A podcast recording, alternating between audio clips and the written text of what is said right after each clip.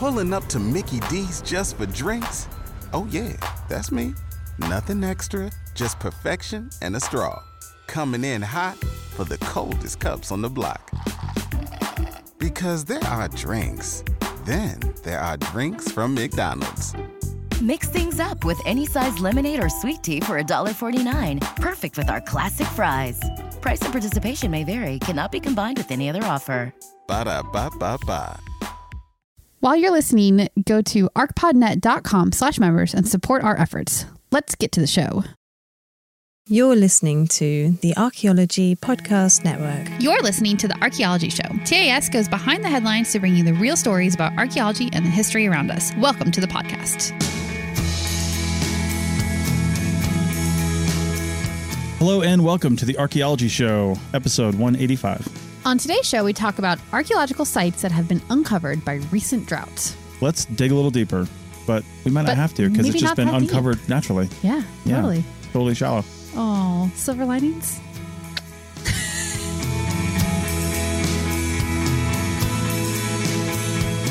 All right, welcome to the show, everybody. How's it going? Pretty good. Yeah, we are traveling across Montana right now. Mm-hmm. Literally right now. We're just like on an overnight stop.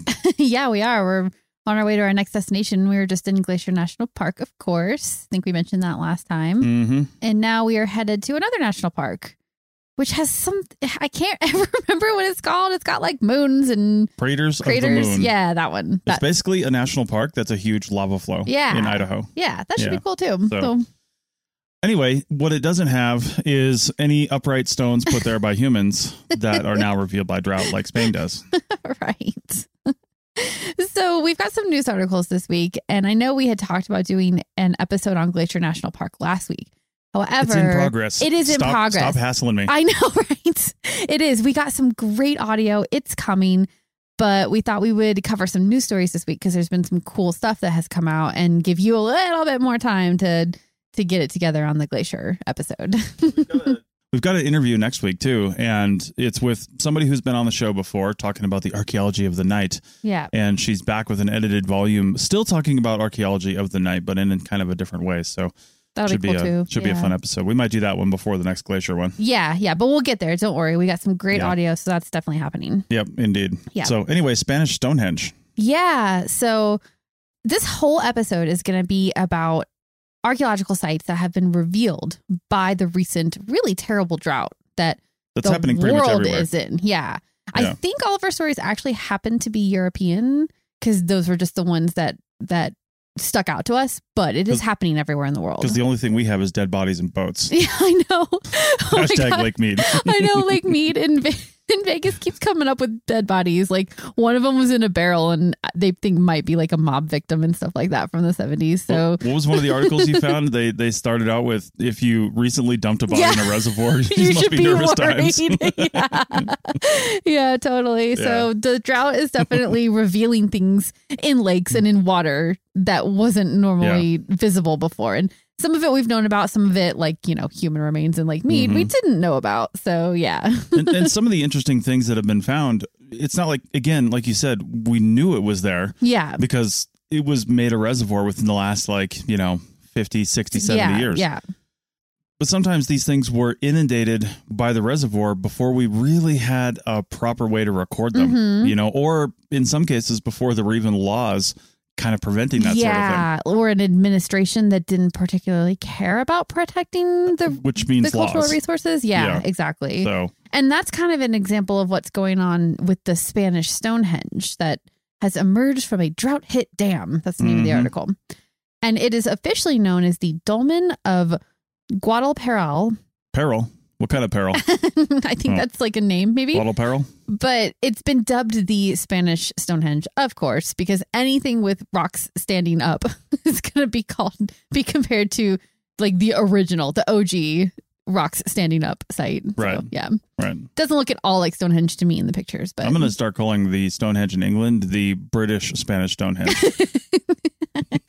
yeah, because this one, I don't think it's older necessarily. It dates to 5000 BCE. That's kind of close to Stonehenge times, right? Yeah. And it's a circle of dozens of megalithic stone. It's located in the Valdecanas Reservoir, which is in the central province of Caceres in Spain. Yeah, the reservoir is. It says it's.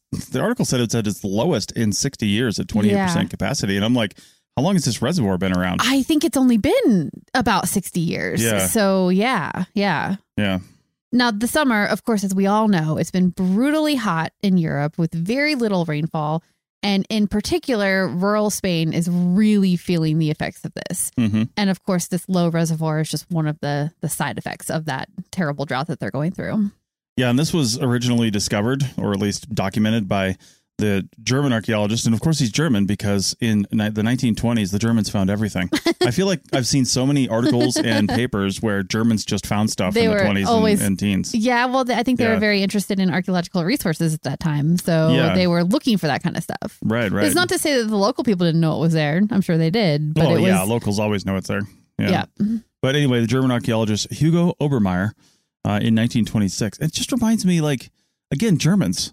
Olduvai Gorge, Yeah. which we talked about uh, in a not so recent episode, Mhm. is sort of like one of the cradles of humanity kind of thing Yeah. in in uh, Africa. But it's named Olduvai from the Oldupai plant. Mhm. But that whole area was named for a German. I'm pretty sure a German explorer that was down there. That was Oh, kind of really? like one of the first, like you know, white people, so to speak, to Yeah. see that area. Yeah. So anyway, Very, the culture is very into the Yeah. like discovery of, well, I guess resources, you know, like the, the cultural Yeah. history, you know? yeah. So the reservoir was created basically in 1963 or so for a rural development project under the uh, dictatorship of Francisco Franco.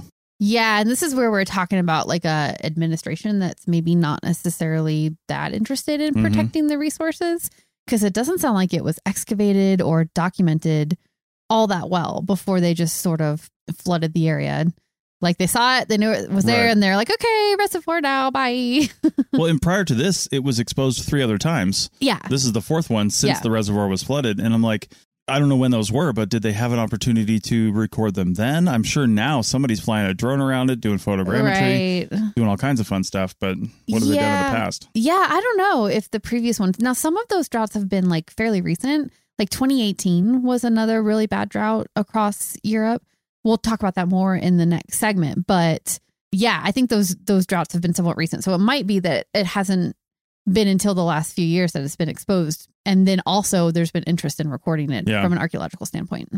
Now we said this was called the dolmen of Guadalperal. Um, Yeah. A dolmen is a, I guess in this area because they don't call them this in England. I'm not sure. no, they the don't in England, but, I think across like Yeah. mainland Europe they call them Right. dolmens. Anyway, they're vertically arranged stones and they usually support a flat boulder. Yeah. Yeah, And if you go look at the pictures of this one in particular, you'll see that there's no flat boulders like across the top of Not any anymore. of these. Yeah, they they've come Yeah. down. They're not. They can probably tell if one was placed there because it would have been yeah. would have been heavy, would have would have caused some wear or something Mhm. like that. And they would have had to do something to secure it, even if it's Well, just like. not if it's heavy enough. well, I just mean like the shape of the stone that it's getting put on top Mm, of. Like they should, yeah. they would have done something to make it level or whatever. You know, yeah, and of course we don't know exactly what this was used for. you know, of Yeah. course not. Yeah. Yeah. But uh, dolmens are interesting though because human remains have been found near a lot of them, the ones that have been found sort of across Mhm. Europe. And experts are kind of speculating that they might be some kind of like tomb or funerary monument sort of thing for the people of that time. Does that mean like lots of human remains found around one, or there's always Yeah. at least one set of human remains found around one? Right. That's going to, I don't know. I didn't find that in my research. Because with like the flat stone, like how big was this flat stone, and was it more of a funeral rites sort of altar, right. and then they were buried nearby? You know, I wonder. But Yeah, I I don't know. It would make sense that it would be a single tomb because that much effort to get those stones in place and everything. I could see a leader, a really Mhm. strong leader of a group of people inspiring that kind of work, you know, to do that for their funeral area. But anyway, I don't Yeah. and a little bit of a, I guess, political statement coming up here. But Yeah. in Spain, farmers, like they are everywhere, Yeah. are really suffering from the drought. You know, Yeah. crops are dying. There's not enough water for livestock. You know, all those things. hmm But they are experiencing like a rise in tourism. Uh-huh. because they can boat out to this uh, Yeah. to this Spanish thing. But here's the thing: somebody's profiting off of this rise in tourism, but I guarantee it's not the farmers. No, it's You know, not. no. If, if yeah. there if there could be some way for a state to, I don't know, raise money in one way, but give it to the people who are losing money in another way. You know, Yeah. to help support the infrastructure like farmers do. yeah. But it never does work out that way. I know the there's a quote in the article from an actual like boat tour guy who like owns a boat Mhm. tourist business and he's like happy that the stones have reappeared because Yeah. he can just he's he's basically got a side branch of his business going now where it's taking tourists out to see the stones.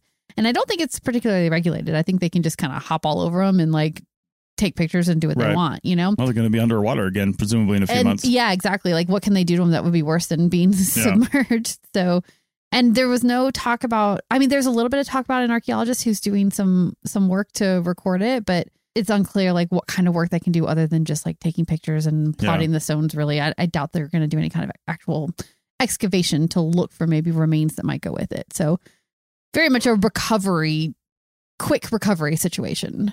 Well, I'm about to do two things. The first one is jump on my American Airlines app and book a flight to Spain so we can go there and I can carve at the base of one of those stones since it's basically unregulated a picture of a cheeseburger Oh my god! with a line crossed through it. Oh my god! And the second thing I'm going to do is end this segment so we can talk about hunger stones back in a minute. Hey everyone, Chris Webster from the APN here. We have used a number of solutions for recording our podcast with interesting people from around the world.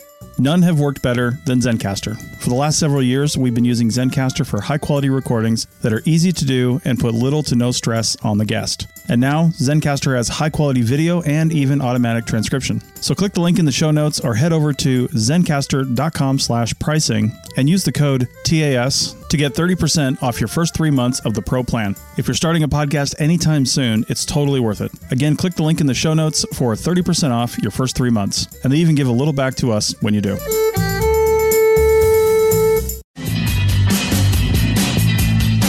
Keep this conversation going by joining our members only Slack team. There's always vibrant conversations going on over there between members and hosts about the topics we're podcasting about and more.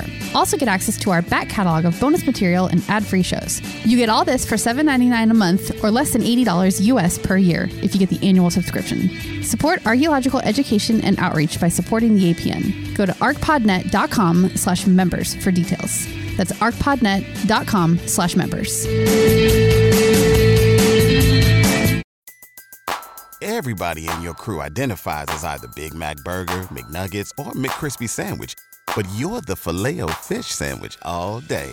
That crispy fish, that savory tartar sauce, that melty cheese, that pillowy bun. Yeah, you get it. Every time. And if you love the filet of fish, right now you can catch two of the classics you love for just $6. Limited time only. Price and participation may vary. Cannot be combined with any other offer. Single item at regular price. Ba-da-ba-ba-ba. Pulling up to Mickey D's just for drinks? Oh, yeah, that's me. Nothing extra, just perfection and a straw. Coming in hot for the coldest cups on the block. Because there are drinks, then there are drinks from McDonald's. Mix things up with any size lemonade or sweet tea for $1.49. Perfect with our classic fries. Price and participation may vary. Cannot be combined with any other offer. Ba-da-ba-ba-ba. All right, we're back from Spain. We saw the monument. This is TAS 185. One, uh, and we're heading to mm. Central Europe now, right? That's right. I mean, we weren't too far away. Not too far. Yeah. Yeah. So we're over there and we're going to find out why everybody's so hangry. Hungry. Hangry. Hungry and hangry, probably. Yeah, that's right. So this article is called What Are Hunger Stones and Why Did They Terrify People in Europe? I'd like to point out that I was first made aware of these from something you've given me a little bit of shade over in the past. Uh, And that's yeah. my Weather Channel video watching habits before Yeah. You're like super obsessed with watching. Like you've It seen is- every video that Weather Channel has ever put out, I think. Listen, on the app, on the smartphone app, or at least the iPhone app, and I know if you're not in the United States, you can't really get Weather Channel videos, but uh, because I just don't think their app works in other countries. But either way, they have these like short 30 to 60 second long videos that are sometimes narrated, sometimes with text, Mm-hmm. a lot of times weather related, but not always. Mhm. It's just like these little trending videos that are just interesting little news bits. Mhm. And I don't know why they do it, but I love it because it's usually only about, you know, four or five a day Yeah. during the week, if Yeah. that. Yeah. You know, then on the weekends, nothing. And and they're curated from like other sources. So it's not like oh yeah, I don't think they're really like sitting there like putting together this content. They're Well, they're they- finding it online and then all they do is narrate or they put the text Yeah, over it. yeah, exactly. So but you do have this like obsession with watching them right before you go to sleep at night. They're it's sort of your little like most people read. No, no, you watch Weather Channel videos. it's, It's, so cool. great, so great. Anyway, it makes me want to go get Yeah. a Hungerstein. Hungerstein. Yeah. So you saw this on one of your Weather Channel videos originally, and I went looking for some articles about it because it is really interesting. Hunger stones are carvings into river stones that are only revealed when the water level drops low during a drought. Yeah. So you can't. They're un, they're submerged. They're underwater. You can't see them, and you can't see what they said until the drought happens and it drops. hmm Yeah, they're found in Central Europe, primarily in German and Czech rivers, Yeah. and like you said, during droughts. Yeah, it's it's crazy. They they really are truly geographically like limited, right? Mhm. They're they're in a couple Czech rivers and German rivers and I think in some like Swiss rivers too. And like Mhm. that's really it. Well, it sounds like culturally this thing kind of caught on, Yeah. and people were like, "Oh yeah, that's a good way to kind of mark time, right?" Yeah, because totally. you know, droughts happen. I wouldn't say frequently, but droughts happen enough in somebody's lifetime that they're very aware of it. And when Mm-hmm. your entire food web basically is tied directly to the weather, Yeah. and and I say that as almost a historical thing because right now, yes, we're in a drought. Yes, like California, and Nevada, they're being starting to get water restrictions and things like that yeah. because of things like Lake Mead and other reservoirs not Mm. having water. hmm But in reality, people's lives haven't really changed that much. No. They might be paying a little more for food, Yeah. but they're not really suffering. Right. Like the globalization of of food basically has made it so that probably nobody's going to starve during a drought. Well, they're not until they are. I feel like Yeah. I feel like without people restricting what they do and and really really being conscious of where they get their food and how they get their food and how much food that they eat and what they're eating, it's going to be like it's going to be like the pandemic. It's going to be like it's not a problem, it's not a problem, it's not a problem. Holy crap, what do we do now? yeah. You know? I still think though, no, first world countries, they're going to figure something out. They're going to get help from neighbors, especially in Europe where you've got the EU supporting them. Yeah. I just don't think that anybody's really truly going to f- f- feel the starving effects of a drought like they did in the past, which is why they carved on these stones, is because people were literally starving back then. Yeah. And I don't think they're going to feel that kind of effect. So these these hunger stones are almost more like a, a novelty now when they appear. Mhm. Yes, the drought is bad, but there's government in place to help mitigate those effects so that people aren't going to starve. Right, but it is a good harbinger of, you know, things to come if you don't do something now. It's true, and it's happening more and more. I mean, the the drought is happening because of global warming. Things are not getting better; they're only going to get worse unless we all do some really big things and make some really big changes.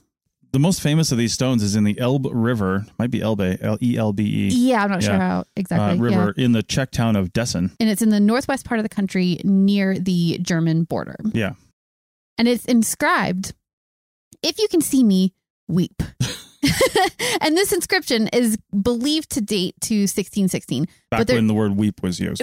right, right. No. But there's actually a lot of years inscribed on it. That's not the only one. It's just that that like really sad sounding inscription is what Mhm. they think is probably from 1616, but Yeah. they're but they're not entirely entirely sure.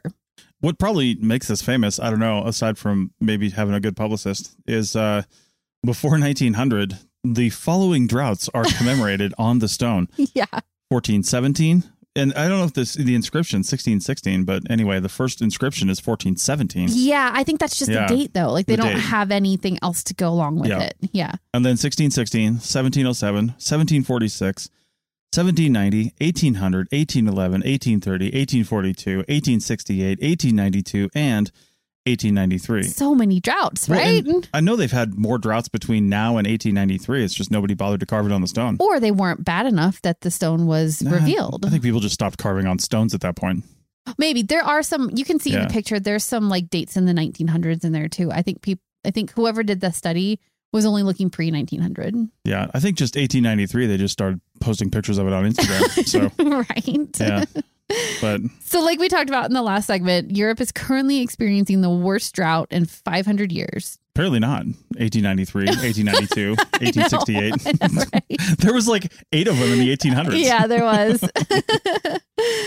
and Yeah. and they also are experiencing like record breaking heat waves. So it's just kind of like a hot, literally hot mess in Europe right now. yeah. Yeah. And see here, the last time the stone was revealed was in 2018. exactly. So only four years ago. Yeah, the last Yeah. drought. So I really think they should just keep carving on it. I think they did. So Yeah. there, if you look in the article, there is a new stone that somebody, and this could be in a different river. The article is like a little bit disconnected. They were jumping around talking about different stones in different places, but there is one that that was put into one of these towns in 2018. That's a similar message, but it's just an up, updated version of it. It needs to be a solar powered, waterproof cased iPad down there. You can just like add yours to it. right. Yeah. Yeah. Mm-hmm. Yeah. Drought is relatively common in Europe, you know, just because of the, Yeah. you know, the way things are. But it was just particularly bad in the late medieval period. We've talked about some some weather reasons why Yeah. that is. Yeah. I guess they were experiencing like mega droughts.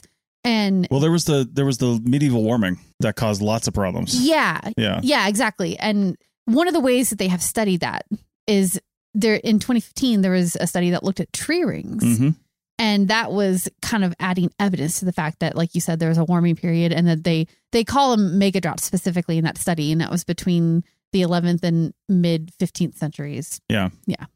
Cool thing about tree rings, and we just looked at this.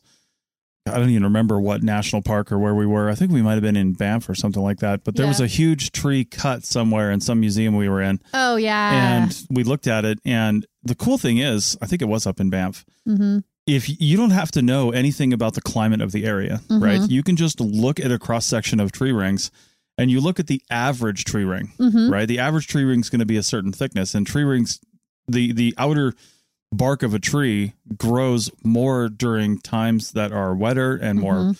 plentiful for the tree's resources standpoint hmm than not, right? And if it's if it's uh if it's got to restrict itself, it just grows a thinner shell basically that year. Mhm. So if you look at a, a cluster of tree rings, if you're in a, a mega drought, you're gonna have multi years where it's just tightly packed rings. Yep. You know, like lines on a topo map. Yep. That's the hill. It is. It's, it's climbing up this hill of desperation right. to try to live. yeah. And then it hits the good times where the rings spread back out. yeah.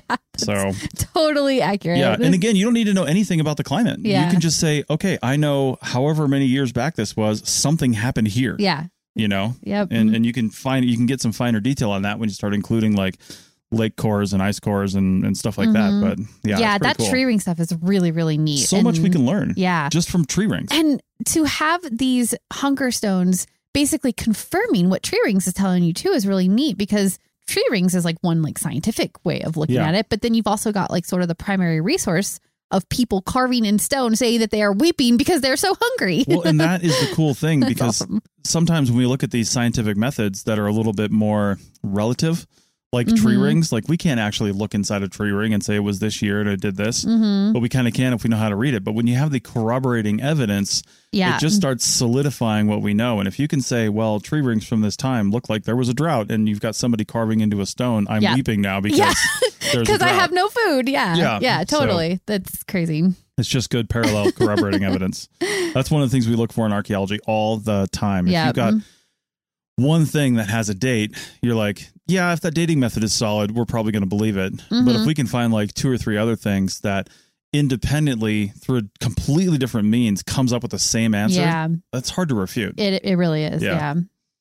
Yeah. So the Desson stone is the most famous of these hunger stones, but there are other ones. In 1904, a stone emerged in the Spree River near the village of Trebach, on which was inscribed, "When you see this stone again, you'll cry. So shallow was the wa- water in the year 1417." Yep. Which is interesting because that's a different stone from the Desson one, but also talking about the year 1417. Yes. So that year must have been like real bad. I would imagine. Yeah. Yeah. The City Archives of Pirna, Germany, records a stone with the year 1115 Mm. engraved on it, but its exact location is no longer known. Crazy. Yeah. So either it's still there and we just can't find it again, or maybe it's gone, been removed. Who knows? Well, also, But depending on how deeply it was carved and the, the swiftness of the river it was in, it could have been worn away. it could have been worn away. Yeah, totally. Yeah, to not worn completely, maybe, but worn to where it's difficult to see again. hmm Yeah. There's a large stone in Mosul near Trebin Trebach. I'm getting all these Mhm. wrong. Where bottles of wine would be buried near its base uh, Yep. to be drunk next time they're visible. Yeah. Which I thought was a sort of lighter take on the whole Yeah. drought and starving theme of They these must wax. stones. They must wax cover the uh, the the top of it. tops. Otherwise, the corks would just get soaked. yeah, they must have. Yeah, Yeah. yeah. the Altarstein or Elfenstein Elfenstein. was a hunger stone in the Rhine River near Bacharach, which in the 19th century was thought of as a Roman altar to Bacchus. Oh, Yeah. yeah. Oh, and that stone was dynamited in 1850 because it was a danger to the like growing shipping industry that was coming into was that big. area. Yeah, it was huge. There's actually a map of it. Again, there's a really cool article, not the IFL science article that is linked in the notes below, but in there's another one that's about maps more and there's an actual Mhm. map from like the 1600s that shows the location of this rock. And it even says like Bacchus or something on it. And like that's clearly what they thought of that rock as. I don't think it's actually inscribed, but it only appears when the water is super low. And then, of course, in 1850, they got rid of it. But we do have the evidence from the old maps showing what it Mhm. was and where it was and what they called it, which is neat. So if you're not in the Czech Republic or Germany or something like that, Mhm. and you know you've got more resources, you've got an empire, you've got slaves. Instead of just like one stone, you'll build a hunger bridge, and that bridge will be bridge. will be oh submerged, and you won't be able to use it. It's only usable in times of drought. Oh my God. Let's talk about Rome on the next segment. What do you use for appointment and task scheduling? I used to constantly move things around in my calendar that were just tasks I needed to do in favor of meetings. Now I let an intelligent AI do that with Motion. In Motion, all I have to do is create tasks with a soft or hard deadline, state how long I think it will take, and whether it can be broken up, and Motion does the rest. It puts the task where it's a best fit for me getting it done by the deadline. The scheduler then puts appointments with people wherever they schedule and moves the tasks around them. Support the APN with a little kickback if you sign up and try Motion for free at www.archpodnet.com slash motion. That's archpodnet.com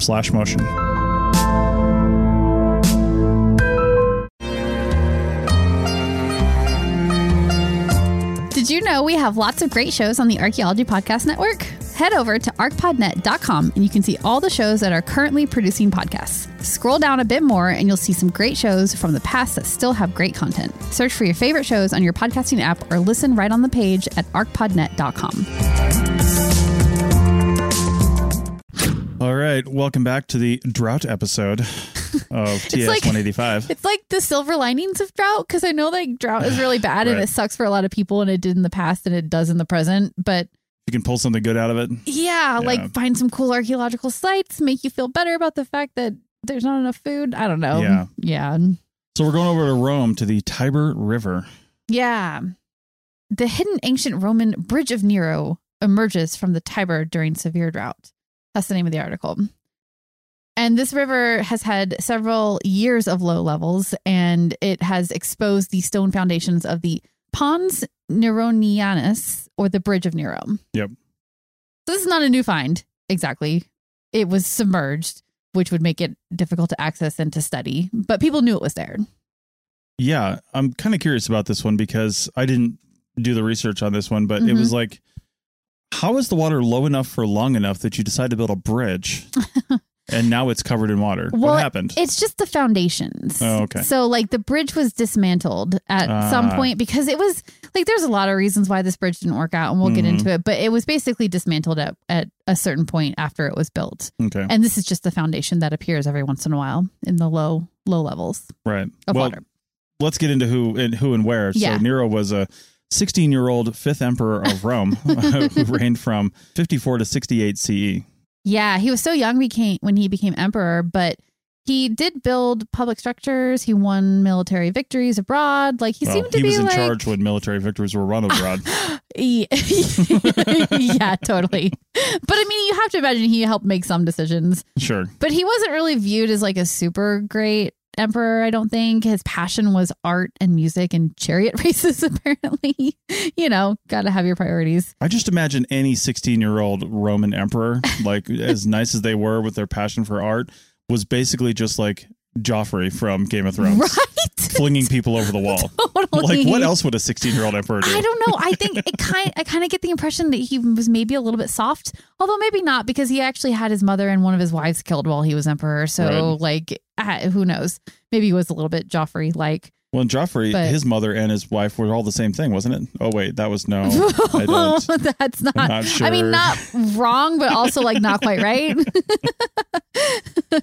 oh my God. Speaking of, how excited are you for the prequel? Oh, yeah, I think it good. starts like any day now. It starts tomorrow. Actually, it starts today as we're recording this you probably should and releasing this. Who knows? Oh, so you're just going to admit that we're Yeah. like recording and releasing on the same day? Okay, that's coming out. we're All right. really busy. I thought we were hiding that, but cool. No, no. We uh, if you're listening to this, if your phone just like pinged and said new episode, that's because we literally just uploaded it and recorded it. like literally just recorded it. Yeah. Anyway. Anyway, All right. Well, yeah, we are busy. at least it's coming out. Yeah. Okay, so back to Nero. He's a okay emperor, right? He did drain the empire's coffers building the Domus Aurea, which is called the Golden Palace. Of course he did. But he just ran into some trouble. There was a huge fire in 64 CE. He really struggled to like get Rome on the right track and rebuild it after that happened. And then in 68 CE, just 4 years later, at the age of 30, he was basically declared public enemy number 1 by the Roman Senate, maybe blaming him for not rebuilding the city better after the fire, not having money, Mhm. who knows, but he ended up killing himself. Yeah. So that was the end of Nero. Now, this bridge, it's not actually confirmed that it's from Nero's time. There probably was something there before him, but the best guess is that this foundation of this bridge that appears when there's drought is probably the one that he had built during his time. hmm So the first instance of calling this bridge Pons Neronianus is in the 12th century. So that's kind of why they're like, eh, was it actually built by Nero or was it just like the scholars in the 12th century thought it was built by Nero? You know, you get far enough away, it's just hard to tell. Right, because there could have. It seems like there was a bridge there earlier, Yeah. perhaps, and he just like fortified it. Yeah, yeah, like Yeah. made it bigger or whatever. Which I don't know if there's a if there's something that needs to be crossed. The Romans were almost obsessed with building roads, so it wouldn't Yeah. surprise me if there was already a bridge there at some point, Exactly. and maybe he just made it better. well, yeah, and I or think his, his reign did. Exactly. And I think that they needed a larger bridge in that area because it was partly to give access to these gardens and properties that are that were across the river in the Vatican area. hmm But also there was like this promenading thing that the Roman armies would do and I think the bridge they needed that bridge for this promenade thing that they would do with the armies and it just needed to be bigger. That basically just like, Like marching your marching your soldiers and equipment across. I think so, like Like- a, like but like victoriously, Like like, we style? won. Oh my god, Yeah. yeah, maybe, yeah, but yeah. yeah. the location isn't great for a bridge though. No, it's like really a bad choice. They didn't obviously have engineers who could inform them of this Mhm. back in Roman times, but it's in a tight bend and that is subject to the natural movement of the river, hmm meaning that it would undermine the abutments as the river changed shape naturally Right. and then they'd have to either fix it or it would become unstable Reroute the river. Yeah, exactly. Yeah. Yeah, something. So So- for that reason, it was apparently only used until around the mid 200s CE, and then it was dismantled. Most of those stones were used for a new bridge, like upriver in a more stable location. Nice. That's the story of Nero's bridge. All right. Well, that's it was a short article, and that's pretty much all we have for you this week. But like I said, we have a really cool interview coming up again, talking about the archaeology of the night in a Yeah. new book. And that book isn't available yet, I don't think, but we'll link to uh, when it will become available if it is.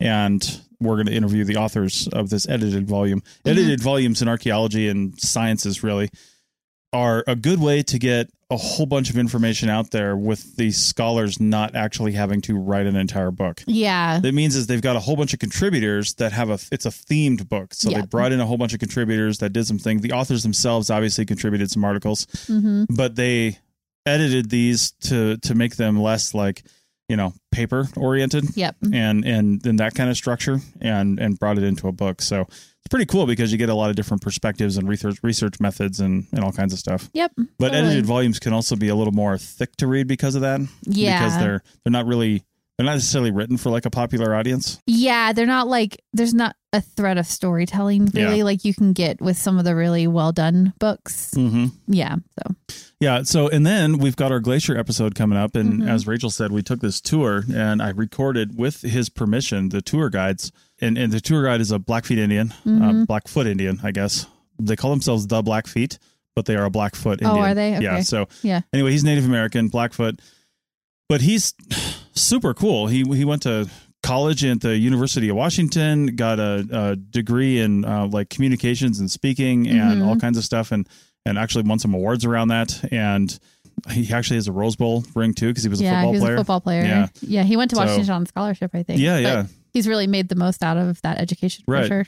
Plus, he's got like twelve albums out on yeah, the music that he he's writes. a singer. He's an amazing singer songwriter, Yeah. and we have some of his stuff that we're gonna put into the He would episode just- and share. he would just stop on this we'd stop at a lookout and he'd give us this history and then he'd tell us this story this native american blackfoot blackfoot story Yeah, and then play the song to go along with it that he Yeah. wrote and, Yep. and I, he allowed me to record all of it and said we could use it in the podcast but if you want to look him up before we do this his name is jack gladstone yes, his stuff is on spotify and apple music Mhm. so go check it out it's really kind of cool stuff yeah. It's all inspired by Glacier, the Glacier area, and Yeah. like Montana and in the area that hit the, the Blackfeet tribe is, and it's just Mhm. really cool the way he's taken the Native American stories and put it into Yeah. song format. yeah it's pretty cool so Yep. listen to that in advance of that episode coming out Mhm. that one's going to be a little bit different format which is why It it's taking me be. longer to edit I would love. I can't wait to get feedback on how it goes Yeah. because I'm excited about it because it is different, and we'll just see Yeah. if you guys like it. yeah, basically. Yep. So,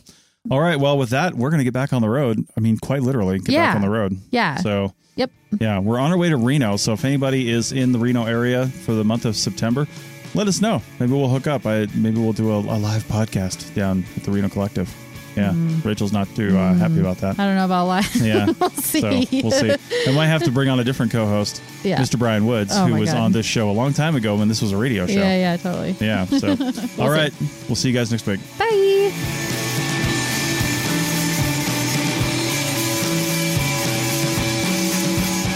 Thanks for listening to the Archaeology Show. Feel free to comment and view the show notes on the website at www.archpodnet.com. Find us on Facebook, Instagram, and Twitter at ArchPodNet. Music for this show is called I Wish You Would Look from the band Sea Hero. Again, thanks for listening and have an awesome day.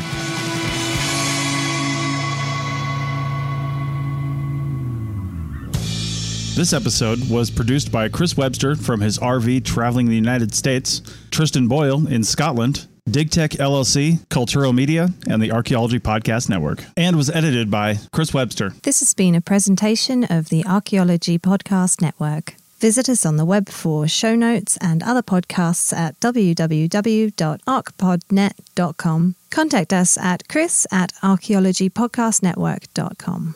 This is Chris Webster, founder of the APN and one of the chief editors. Thanks for listening all the way to the end. If you want to keep the conversation going and support us along the way, go to archpodnet.com slash members. That's archpodnet.com slash members. And thanks for listening.